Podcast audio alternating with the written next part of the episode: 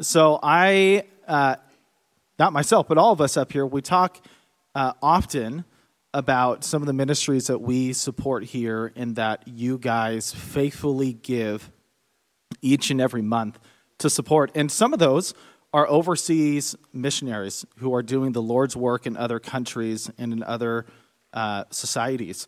And it's really cool when we get to see uh, these lists of six or seven names that we support.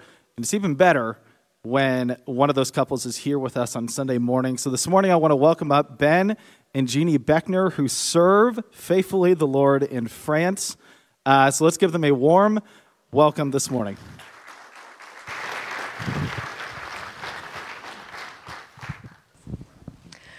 Good morning, everybody. We are Ben and Jeannie Beckner, and whether you know it or not, we have been a part of your church for almost 40 years. We come back here regularly, once or twice every decade, to check in with you and to give a report. And you have seen our family grow up. We came here first in 1983 84 when we were starting out as a young missionary couple candidate with one baby. Joel, and Ben was part of a series of conferences called the Round Robin Conferences that traveled up the West Coast, Oregon and Washington. And we came here to Dallas, and your church took on our support in 1984. In 1984, in July, we went out to Belgium with an eight, eight month old baby. Uh, we didn't know what we were getting into. We thought we were going to do church planting for the rest of our lives, which we did for two terms but ended up doing something completely different afterwards. But we want to thank you for all of these years, almost 40 years, that you have supported us, our ministry, and our family in Belgium and in France. And actually, we will tell you how you're supporting us as well in the realms beyond, in Eastern Europe in particular. this is our theme. This is our goal, our ministry, our motivation, uh, our vision statement, mobilizing French, it should be French speaking churches, really, and believers for local, global, and cross cultural mission. This has been our mantra over all of these years in many different ways and forms. And um, we are just so pleased and thankful to be able to tell you a little bit about what we have been up to, especially these last four years. Um, thank you so much for your worship this morning. When we come back to the States, which isn't that often, uh, we always are surprised by the new songs that we hear. And so there were two this morning, at least, that I did not know. And we're at the end of this home assignment. You are actually our last church on this uh, nine month home assignment that we are having. It's our first one in the United States for more than two months at a time since 2009, 2010. So it was, a, it was about time. We uh, are involved in several different ministry platforms. Um, we are with our sending uh, agency is called International Messengers, and it's uh, located in Clear Lake, uh, Iowa. It's a faith mission which has a lot of uh, evangelical free church support. Uh, we were with the Evangelical Free Church Mission for 25 years, and 12 years ago we stepped out of that and came into this smaller mission, International Messengers, which was a better fit for us. Um, our training platform is the International the um, Bible, Inter, ah, Bible Institute of Geneva, and Ben will be speaking to you a little bit more about that. Then we also have a French nonprofit organization called French Without Borders, or Français Sans Frontières in French, uh, which uses the teaching and the training of French believers in cross cultural ministry uh, by the use of the teaching the French language. Um, and Ben will talk a lot more about that. But we just want to thank you so much for your support, for your encouragement. You were one of the few churches when they were still setting out um, church newsletters that would send to us overseas your church newsletter. So we were always able to find out what was going on here and follow the names of people uh, that we knew. And now we get your news uh, via the internet on, on the uh, weekly um, sending that you, you do for us. We also want to thank you for your generosity. Every year, you do a missionary, um, I don't know, special offering at Christmas time, and we have been the very fortunate recipients of this very thoughtful and gift every single year. And we thank you so much. That has made a huge difference for us and what we've been able to do in using that money, both for our family, but also to help other people. So thank you so much for your generosity and your, th- your thoughtfulness to us. Uh, do I need to turn this on? Can you hear me? yes, uh, thank you, Jeannie. Uh, things, uh, the plans have ch- changed a little bit since uh, just before the service began. The format has changed a little bit. The slides have changed a little bit. So we're going to do a little bit of ad libbing this morning. Uh, but uh, at any rate, I wanted to start out uh, before getting into the nitty gritty of what we do as missionaries, and in particular, our involvement in Ukraine and with Ukrainian refugees since the beginning of this war uh, in February of last year. Just a, a verse uh, from Matthew chapter 24, it's, it's near the end of that gospel. And it's one of these verses where Jesus summarizes uh, his own teaching and his own practice. And this is what all of this means in this one little verse in uh, 20, uh, chapter 24, verse 14, where he said, And this gospel, that is the gospel that he's been teaching and living throughout the story of the gospel of Matthew, this gospel of the kingdom will be proclaimed throughout the whole inhabited earth as a testimony to all nations. And then the end will come. And we see in this verse uh, the message, we see in this verse the mission that Christ has given all of his children, all of his believers, all of his local churches, and we see in the end what our true motivation should be in being involved with this mission. So, very briefly, what is this message? And this gospel of the kingdom. Jesus is very precise. It's not any other gospel. It's this gospel that we find in our scriptures, in those four gospels, and in the way the apostles lived and taught and understood the meaning of uh, the words and acts of Jesus. And so, and this gospel of the kingdom. I don't know what you think about when you think of gospel. You probably think of good news. And good news can only be good if there's bad news. And so uh, we believe in both of those things. There is some really bad news for the human race apart from Christ. But in Christ, there's some incredibly good news, even though we still live with evil and sin and destruction uh, and war and rumors of war and, and all kinds of evil things. We live with this but we know that God's plan is one day to bring this all to an end. We wish it had already happened. The Jews wished that it had already happened uh, when Christ had come and Messiah had come. And they actually expected evil to be overcome and sin to be chased away uh, when Messiah came. And they were somewhat disappointed that that apparently didn't happen. And we're still living, uh, cohabiting this earth with sin and evil and destruction and suffering, etc. The good news is that in the midst of all this, as we await Christ's return, when he will overturn these things, we can actually enter into his kingdom, an invisible kingdom, but an, a true and a real kingdom. Not only do we enter into his kingdom, but king, the kingdom comes into us and inhabits us and our churches through the Holy Spirit. This is great news. It's not the end. Judgment has not yet come.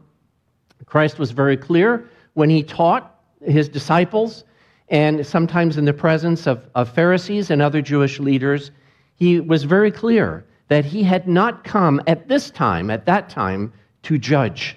He had come to save and to, to be a ransom, to serve as a ransom for all of humanity that would come to him. And so that's what Jesus came to. That's what he's doing to this day. And we have the tremendous uh, privilege of being uh, the carriers of his gospel, uh, of this good, good news, all the time knowing one day judgment will come. And so uh, this is the wonderful message that he has given us. And what is the mission? He's very clear in this verse. Well, this gospel of the kingdom will be proclaimed. Now, in other verses, we see that who's going to do that proclaim, proclaiming? Well, it's the disciples who were to become apostles, those who believed in Christ through their testimony, and those who believe, would, would believe in Christ in, throughout the history of the church in this age of the Holy Spirit. Uh, all of us are witnesses. And we've been called to be witnesses, and we've been enabled to become witnesses through uh, our experience of God's grace and the presence of the Holy Spirit within us. And so this message will be proclaimed. Where? Throughout the whole inhabited earth. That's still going on. And there's been a lot of progress in the last two centuries, and especially since the Second World War. The gospel going to places that it has never been before since uh, Christ uh, ascended into heaven and gave us this mission. It will be proclaimed throughout the whole inhabited earth as a testimony to all peoples, to all nations, to all ethnic groups, to all linguistic groups, all the groupings that exist in humanity and on, and on the earth will be reached. Gospel will be preached to all these uh, groups, and many of these groups have actually disappeared in history. And uh, we are still commanded to go to the end of the earth, to every people group, to every uh, linguistic group, uh, with this gospel. That is our mission. And then the end will come. And those fra- that phrase scares a lot of people. Uh, the end. The end sounds really ominous and dangerous, and like we don't want to go there. But as believers, we know what Christ meant by the end. It's really, the end is, is actually the beginning, the beginning of life in Christ on the new earth and um, uh, gathered as, as God's people, where there will be no more suffering, there will be no more crying, and there will be joy in the presence of God. And that is what will come after this end end of evil, end of the dominance of Satan and evil on this earth. And so, this is a glorious message. I just wanted to make a, a little reminder of that this morning. Uh, Matthew 24 14. And I think uh, our next uh, slide, uh, I'm not sure what, how, how the pastor had, what order he put our slides in. So that's why I'm saying we're going to ad lib a little bit. Um, Jeannie, would you like to talk about this?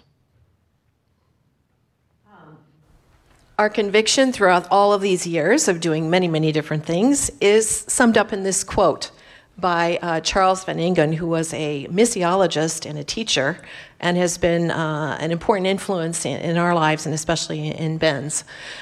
As local congregations are built up to reach out in mission to the world, they will become, in fact, what they already are by faith God's missionary people. So that would mean that you, faith, church here in Dallas, you are God's missionary people as you seek to live and work out your faith in practical areas here in your town and in the surrounding areas and in the world beyond by those that you support and encourage to go elsewhere. I already talked about our platforms which we are using in France, French Without Borders, the Bible Institute of Geneva, but then there's also our local church. Uh, four years, almost five years ago, we decided to move from the Lyon area where we'd been living for almost 25 years down to southern France to a very um, the, probably the poorest area of France. It sounds really glamorous because it's right on the Mediterranean, down by the Spanish border, but it's a very poor area. Uh, has a lot of unemployment. Uh, there's a huge brain drain with all the kids that leave and don't come back. Very little jobs other than in the tourism industry, which is pretty fickle. And there's a very large sedentary gypsy population which lives in the city where we decided to go to called Perpignan. So um, we chose a church sight unseen. There are only 12 churches, evangelical churches, in the city of almost 150,000 people. And so we had a pretty limited choice and walked in the front door of this little Baptist church and realized that the pastor who was there we had known by name for years in Lyon and never met. And here he is in this little Baptist church in Perpignan. And so uh, I'll, I'll talk a little bit more about how we've been involved in this local church during our, the last mm-hmm. four years. Yes, so the next slide, right, is the uh, Bible Institute. And uh, this is where I have been teaching missions since uh, uh the last 10 years, since uh, 2013. And uh, this is our beautiful building. This is sort of a photograph that's been transformed to look more like a painting.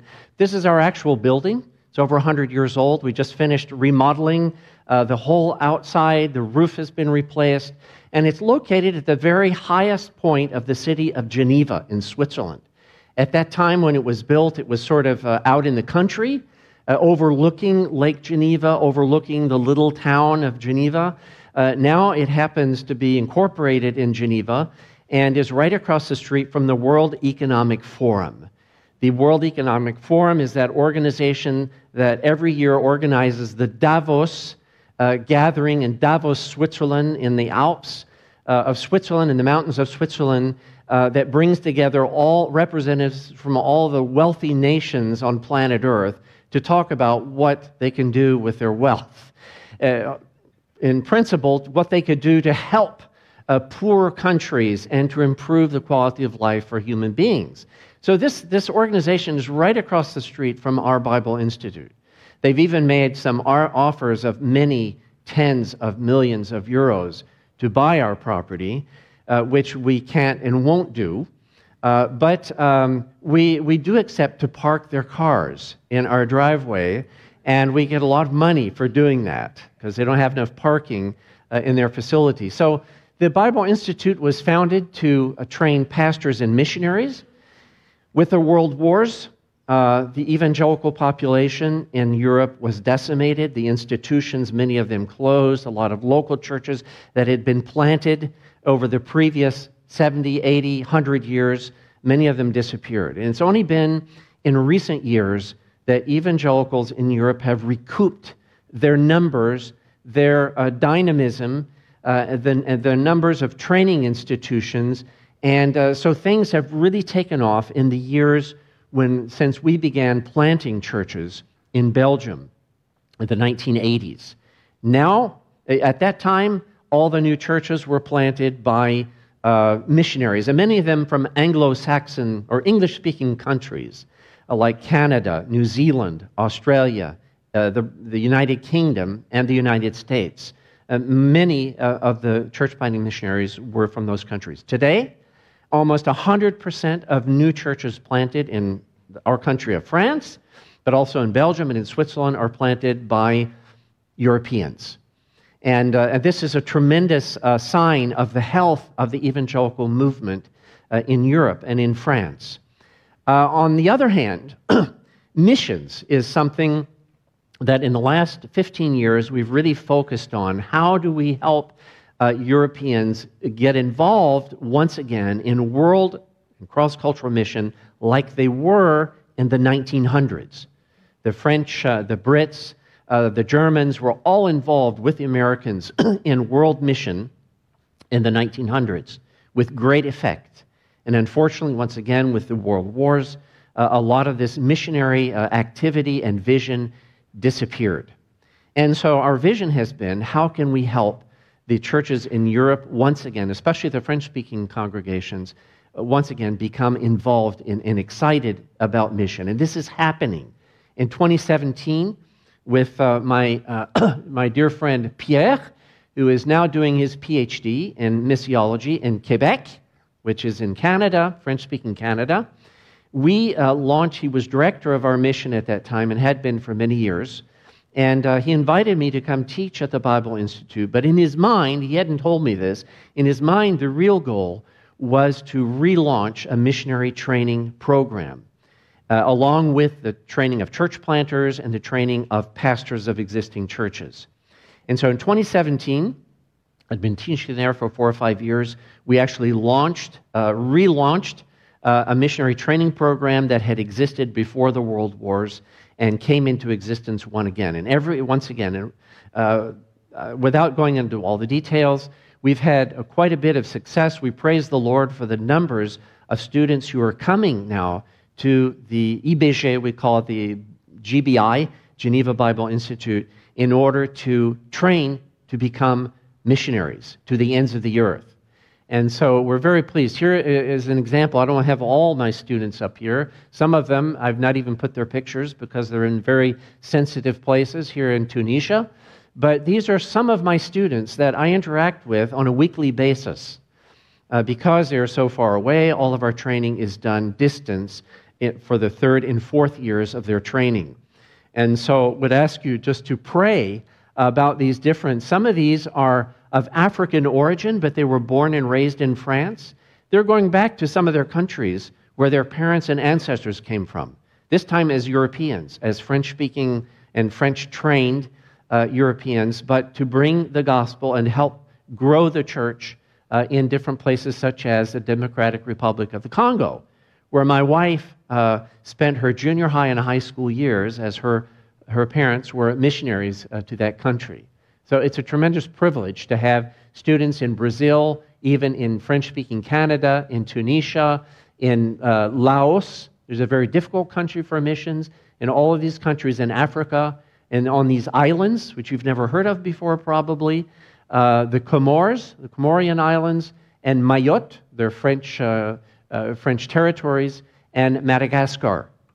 And so, um, so we're very pleased and would ask you to pray for this movement that is, is uh, gaining steam and becoming more and more indigenous and less and less in need of missionaries to launch it and to train the first generation of missionaries. Go to the next slide here. Uh, this is our nonprofit organization, which uh, we launched in, uh, in, about 20 years ago now, uh, when we were living and working in Lyon, France, second largest city of France.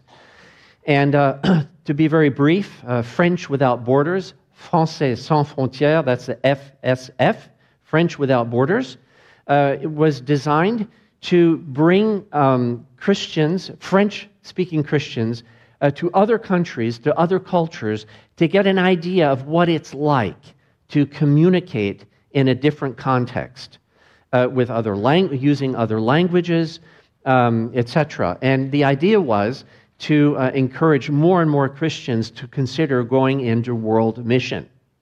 And so, in the last uh, 20 years, we've organized over 75 um, outreach French camps and activities in, with, mostly with universities uh, all from all over Europe. And we started really in Russia in 2004 and then began working also with Russians and Ukrainians. And we did that on the, the in, on the Crimean Peninsula that you see right here, the Crimea that was taken over by Russia in 2014. But up until that time, we had done many uh, outreach French camps all around that peninsula and developed a lot of friends and a lot of partners in the universities both in Russia and Ukraine. So that's sort of an introduction to uh, what's going on now. We'll get to in just uh, a, a, a, few minutes. Uh, these are the different places where we've continued to work. Tunisia and North Africa being uh, sort of a new uh, idea. Uh, but Tunisia, they, the, the, young, the young people learn French at school. They have to know French to go to university. And so uh, we go down there and, and, and teach French. And this gives us opportunities to develop relationships between French believers and, uh, in this case, Muslims of one sort or another, but very, very open uh, to French people and to dialogue and discourse. And we uh, have really seen a lot of fruit uh, from these, these missions. I would ask you to pray for our ongoing uh, missions. This summer, for the very first time, uh, because we cannot do our missions in Ukraine at this time because of the war, we're going to do them in Romania. And right at the border between Moldova, one of the, uh, Europe's uh, poorest countries, and Ukraine. And uh, so we're just now, we have new partners in a city called Suceava in northeastern Romania. Uh, and we're working together to do two outreach French camps. the first one for Ukrainian refugees and for Ukrainians who will actually come out of Ukraine from our partner universities, get away from the war for a few weeks, and join us in Romania in the mountains uh, for a retreat and for working on their French and for developing friendships that we hope will bring fruit for the kingdom uh, in the days, weeks, and years to come. So I ask you to pray for that one right there in particular. We will also have students from Moldova, which is under threat from Russia. There's a little sliver of Moldova called Transnistria, and uh, they claim to be what's left of the Soviet Union. Uh, I've been there several times. You'd be amazed to see it's like stepping back into history about 50 years. And, uh, and so they're very communist, uh, but we know some believers there. And uh, there is a Russian military presence there, and that is the threat at this particular time. Would ask you to pray for Moldova, already a poor country. This is the last thing that they need, like Ukraine, is to have an occupier come with all the destruction that has taken place in Ukraine. We appreciate your prayers for that. Uh, shall we go to the next slide here? Right. This was our last camp in Ukraine, as you see, before the war began. Some of you may recognize this name, Kherson, because it was a lot in the news uh, a couple months ago. Kherson is in the south. It's on the, the, the Dnieper River, a very large river that flows from Chernobyl. You know that name. From Chernobyl all the way down uh, Ukraine to the Black Sea. And at the very bottom, it's sort of a delta, sort of like the Mississippi Delta, but this is the, the, the Dnieper Delta. And uh, we did, uh, for the first time, we'd done a lot of camps in Ukraine on the Black Sea, but also in the Carpathian Mountains. For the very first time, we were able to use uh, a, a training center, a missionary, a Ukrainian missionary training center. This gives you an idea that the Ukrainian church is very much alive. Perhaps one of the most uh, alive churches of even evangelical churches in all of Europe. And this is the country whose existence is being threatened. And I would say this just very briefly, but you say, what is at risk for us? Uh, that Ukraine uh, be defeated and occupied by Russians and uh, their, their delegates? Well, for us as Christians, the biggest thing that is at risk is the Ukrainian church which is a jewel, I would say, in the crown of the evangelical movements in all of Europe. A very missionary sending. They have a lot of missionaries in the former Soviet republics. They're very gifted in language. The churches are very lively, they're very large. The largest mess- true messianic churches, churches composed of converted Jews, are in Ukraine, not in the United States. And there they have some very, very large churches and very missions minded churches, both messianic and non.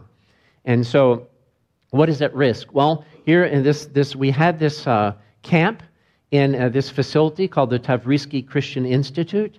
And here is uh, one of uh, two huge dunes that exist in Europe. This is because of an ecological disaster that dates back to Soviet Union.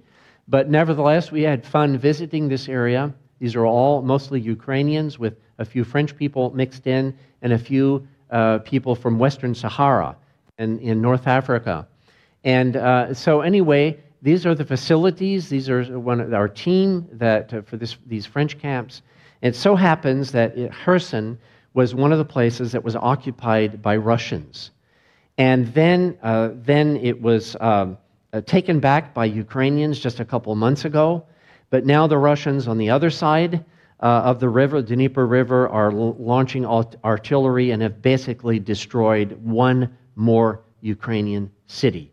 And this institute was destroyed just as the Russian uh, soldiers who, were, who had occupied the Tavrisky Christian Institute were leaving, forced to leave. Uh, they destroyed everything the library, uh, a new classroom building. It's just in tatters. And uh, it, uh, this church has moved to another city in western Ukraine. I was able to visit the leaders just recently in Ukraine, uh, and they're temporarily set up in, in western Ukraine. But ask you to pray for these faces of people you see, many of them now who are spread out in places they never intended to go, from United Kingdom to Poland to Germany to Canada to the United States to France to Spain and to Portugal. That's where most of these Ukrainian refugees are to this day. The next slide. Uh, Jeannie. So these are just a few pictures of our local church. And like I said, it's a very small Baptist church, which on a good Sunday maybe has 40 people attending. But it is probably the most unique and um, integrated church churches we've ever been to uh, in all of our years in Europe. We have a congregation that's basically mixed up of outsiders. We've got uh, refugees from Cameroon. We've got people. We've got a lady from Nigeria. We have a Cameroonian. Um, we have a Swiss. We're American. There's this gal right here, Mary Beth, is from Scotland. Uh, we have Spaniards. We have Laotians. I mean, it is. A, there's a few Mexicans. French people. Few French people sprinkled in just for good measure. But yeah, it's just a very, very unique kind of a church. And we found a warm welcome right away when we moved down there almost five years ago. Um, we got involved in the music, in the worship. Uh, I play flute, Ben plays guitar, we both sing. Um, we were in, we had a home group in our home right here. This is on the back in the backyard of, of our, our little rental house. Uh, we had the joy of seeing people baptized. Um, there was a Laotian family, their two oldest kids were baptized. We had a Ukrainian refugee family that were there from before Russia invaded Ukraine and started to come to our church. Both of their young adults were baptized as well during our time. Um, Fun fact our pastor bought an old apartment that hadn't been touched since the 60s, and he has been, spent the last few years trying to renovate it on his own. Well, he ended up living with us for a year and a half. So he's single. He's single. This is Mikael right here. Okay, so he's our single pastor. So that was a unique kind of blessing, I think, that he found and that we found. Um, and we became very, very dear friends, and we're really happy to share our home with him probably our closest friends are half our age uh, Ludo, who is French, and Mary Beth, who is Scottish. And uh, their friend group just included us in all their activities, introduced us, introduced us to the area, and just we just felt so so welcomed and um, and re- just it was just a really really blessed time, very unique time, and I think all of the years that we've spent in Europe. Next slide.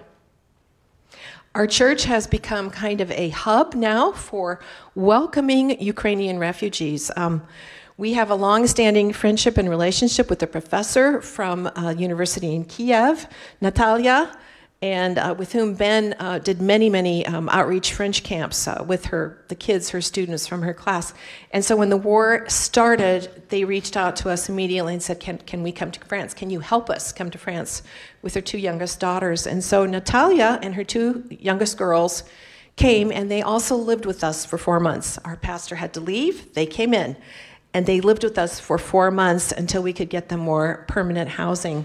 But our church, because of the involvement of Natalia and two girls, other refugee families or couples came as well. There's another couple, Victor and Olga, who have a uh, young adult handicapped son. They also arrived and were taken in by our church. And then the other Ukrainian family that was already there has really been a tremendous help for them and other people have come through the doors. As the war started, as you know, there was this huge exodus of women and children and elderly people out of Ukraine. And so they came all the way through Western Europe, some through Poland, through Germany, down into France, and then going into Spain, into Portugal. And our city of Perpignan hosted busloads of Ukrainians, and then the city provided homes, housing, uh, money, papers, temporary visas, all those sort of things to help these Ukrainian people. The Ukrainians are like us. That's how the Europeans feel. They are like us. They are Christian. They have a long history. They are European. Why wouldn't we provide homes for them? And so our church has been just hugely blessed by these Ukrainian believers who are very strong believers who have come in and really galvanize them to look outside their own four walls and to look to see the needs that there are in their city, not just for Ukrainians, but for other people too. And we were very, very touched by the four months that Natalia and her girls lived with us.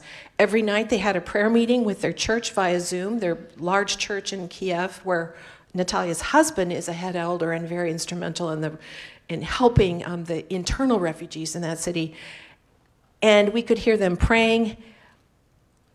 The weeping that went on in our house was just unbearable.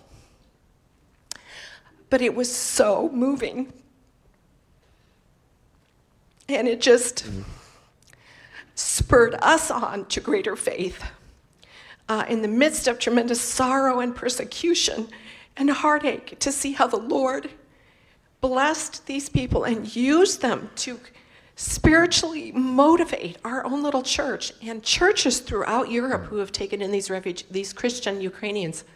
It's just been incredible to see how they have grown and uh, reached out to others through this, this tragedy which is ongoing. Next slide. Yeah. Uh, yes, FSF, our nonprofit organization, has also been involved in helping refugees come not only to churches, we try to get them all connected with churches, whether they're believers or not, uh, but also in, uh, in, different, in, in different cities of Ukraine.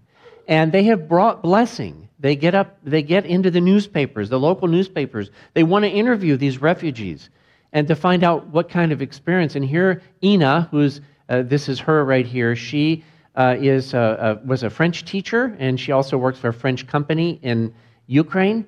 These are her two of her children, and this is her mother. And we helped them come to France. They had attended n- numerous of our camps in France. She's not a believer yet, uh, but she's extremely open. And so, here in this newspaper article, Ina, a Ukrainian refugee, this is a quotation, uh, the, the more that we uh, distance ourselves from Kiev as they were leaving uh, Ukraine, uh, the, the, the, more we cried. That was her sort of summary of their experience. And so she's going to be going back and her children uh, to our camp in Romania. And then she and her daughter are going to ca- cross the border into Ukraine to go see her husband in Kiev. The son, who's now 17 years old, if he crosses, he cannot come back out. He will be conscripted, and he's not ready for that. So I'm going to take care of him, uh, Andrei, this summer. Uh, these, this is a group from a church in Kiev. Uh, this is the church of our uh, Natalia, who's the French professor, whose husband is a deacon of a very large and dynamic church in Kiev. And so um, uh, these are all members of that church that are now being uh, uh, hosted in, uh, in Alsace, which is in eastern, eastern France near the German border. I could tell you stories about each of these people. I don't have time this morning, but just pray for these faces as you see them. Shall we go to the next slide? Uh, this is the church in, uh, called the Philadelphia Church. And Natalia's husband and Natalia have been involved in this church in addition to being a French professor in a very large university, which is our primary partners in Kiev. They're also part of a very dynamic church, which belongs to a group of churches in Ukraine that are involved in, in helping internal refugees from all over Ukraine, beginning in 2014 with the occupation of Crimea. And so this church is an incredible church. Most of their members have gone to Western Ukraine or to other countries. All of them have been replaced with mostly new converts. They have baptisms every Sunday in, in Kiev, and, uh, which they now call Kyiv because that's Ukrainian pronunciation. They're not pronouncing anything with a, in the Russian way anymore, Kiev. So it's now Kyiv. And so this is this church. I've been in this church many times over the last years. We have sent vehicles and all kinds of supplies and medications. Uh, they also help evacuate uh, handicapped people from Bucha. If you remember the name Bucha, which is a suburb of Kiev that was razed to the ground. And they had a church or the sister church there. And so they were very much involved in helping these people get out of the worst affected areas. Next. So we would invite you to pray for all of these things that I've shared with you this morning. This is an ongoing conflict, and uh, as I've often said, uh, Russia cannot win because the consequences are too great for Europe and the world. Not to speak of the consequences for evangelical Christianity. Wherever Russia has occupied Ukraine and, and parts of other countries, Crimea and now the Donbass since 2014, uh, this is what happens. We'll go to the, uh, I think it's on the next slide. Uh, occupied Ukraine, religious leaders seized, tortured, churches, mosques are closed, no news of seized Baptist couple. This is still ongoing. This is from last year. I don't think I have the next slide, um, is another, a more recent report from this organization called Forum 18. You can find that on the internet. It's in English, it's a, a Norwegian publication that monitors persecution of believers of, of any faith, uh, mostly in Europe and, and in Russia. Next uh, slide. Yes, uh, we would invite you also to pray for our France, uh, where we have worked. We've helped with churches getting planted in France, now training uh, believers and in getting churches involved in world mission. But this is a challenge, as you see right there separatist law um, uh, and church surveillance. You wonder what is going on here? Well, it is mostly to surveil uh, mosques where there are radical preachers that come in from other countries. Most of them do not speak French, and they're calling for a holy jihad. Now, not all of them are by any means. I'd say most of the Muslims that we know in France are, are peaceable people. They're not seeking, they're not the idea that oftentimes we make of them. Many of them are very open to the gospel, too. Uh, but uh, this law was passed basically for, the, for Muslim radicalism in France, but they have to apply it equally to everyone. And what does this mean? Well, this means that if churches were to say the wrong things, uh, perhaps the unpolitically correct things, if it's heard, and it can be heard by representatives of the local government, then churches under this new law could be closed, uh, and pastors could be fined and imprisoned, and uh, missionaries, foreign missionaries who are working in France, could be expelled if they don't meet a host of requirements or if they preach something that is not approved by the government. So, as you can imagine, this is very, very dangerous. On the one hand, we can understand the context, what's going on here. How is this going to be applied by government officials? That is the big question. But the French have taken this in the stride, the French evangelicals. They're praying, they're believing, they're continuing to evangelize, uh, perhaps in a more careful way now, but uh, would ask you to pray for our churches. And I think we, um, Jeannie, do you want to? So, this is a quote from a, a missionary martyr, a modern missionary martyr uh, murdered in Iraq. So, the missionary heart cares more than some think is wise, risks more than some think is safe, dreams more than some think is practical, and expects more than some think is possible. Um, all that to say that nothing is impossible with God. And we have found that to be true over these 39 years that we have worked in Europe. Um, we've had a lot of ideas. Ben is a fountain of ideas and innovation. And sometimes I've looked at him and went, wow, where did that come from? Is this really going to work? But um, I think the Lord gives wisdom, He gives gifts, He gives talents, and He inspires people to do different things for Him. And that has really been our experience over these many, many years. Next slide. You probably are wondering, well, what about our family? We have four kids. Like I said, in 1984, we went with an eight month old baby to Belgium, and at the end of 1989, we had two more that had arrived Eric and Laura. And in 1991, our youngest daughter, Rachel, was born after we moved to Brussels. So, two boys, two girls. Our oldest son, Joel, right there with his wife Stephanie of four children. And Joel is career military. He's a major in the U.S. Army and he's lived overseas more than he's lived in the U.S. He's currently in Washington, D.C., going through a career course because he's going to be the Army attache at the U.S. Embassy in Paris starting in August. So we are delighted and thrilled. They have four kids um, who will all be in French school, except for the youngest, and learning French for the first time. And so we're excited to see how that is going to go um, for them. Our next son, Eric, uh, is the only one that lives on the West Coast. He lives, he, after 10 years in Chicago, he moved back to my hometown of Turlock, California, which is in the San Joaquin Valley.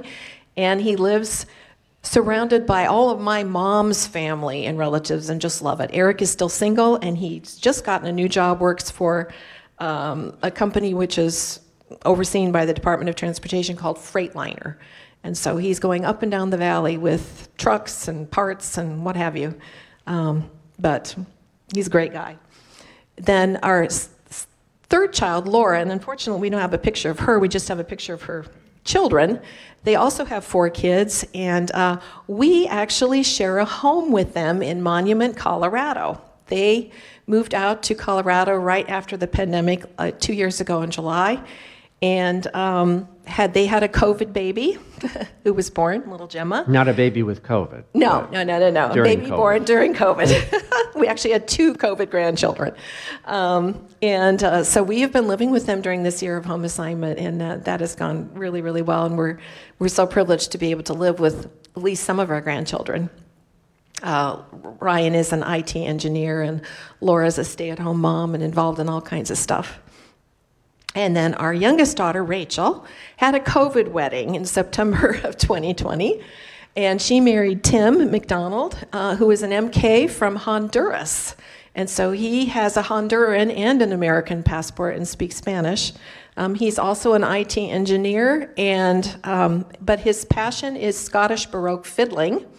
And so they live in Edinburgh, Scotland, where he has finished a master's degree and is hoping to do further schooling, but is presently working with his IT company, which is based in San Francisco. Ironically enough, he and our son in law Ryan work for the same company, but live in completely different parts of the world. He's now sailing around the Orkney Islands north of Scotland with a Scottish band. And at every port, they're on a sailboat. At every Yeah. port, they're doing a concert and Scottish dances. Yeah. He is a unique individual, but we just love him to death. And um, Rachel is a um, pediatric nurse, but unfortunately, there's not reciprocity with the UK, so she can't work uh, there. So, all of our kids, we just praise the Lord. By His grace and mercy, they are all believers. They all love the Lord. They're all involved in their local churches. And uh, we just have great times when we are when we are able to get together, which isn't too often. Last slide, and I think uh, Dave Yes. is going to come up. There, we appreciate you praying. I think Dave is going to pray for us at this time. Dear friends of ours that we've seen in Europe many times and with whom we've stayed many times when we've come to, to Dallas.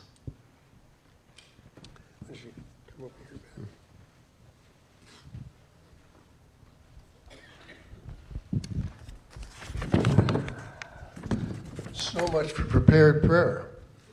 Uh, This update was much more, uh, I'm much more caught up, let me put it that way. But I still want to have, we'll manage this. Lord, uh, change is just part of life. And uh, even this morning, as we've uh, come into the worship you, uh, change has been part of our, our morning. But we thank you. We thank you that here in this church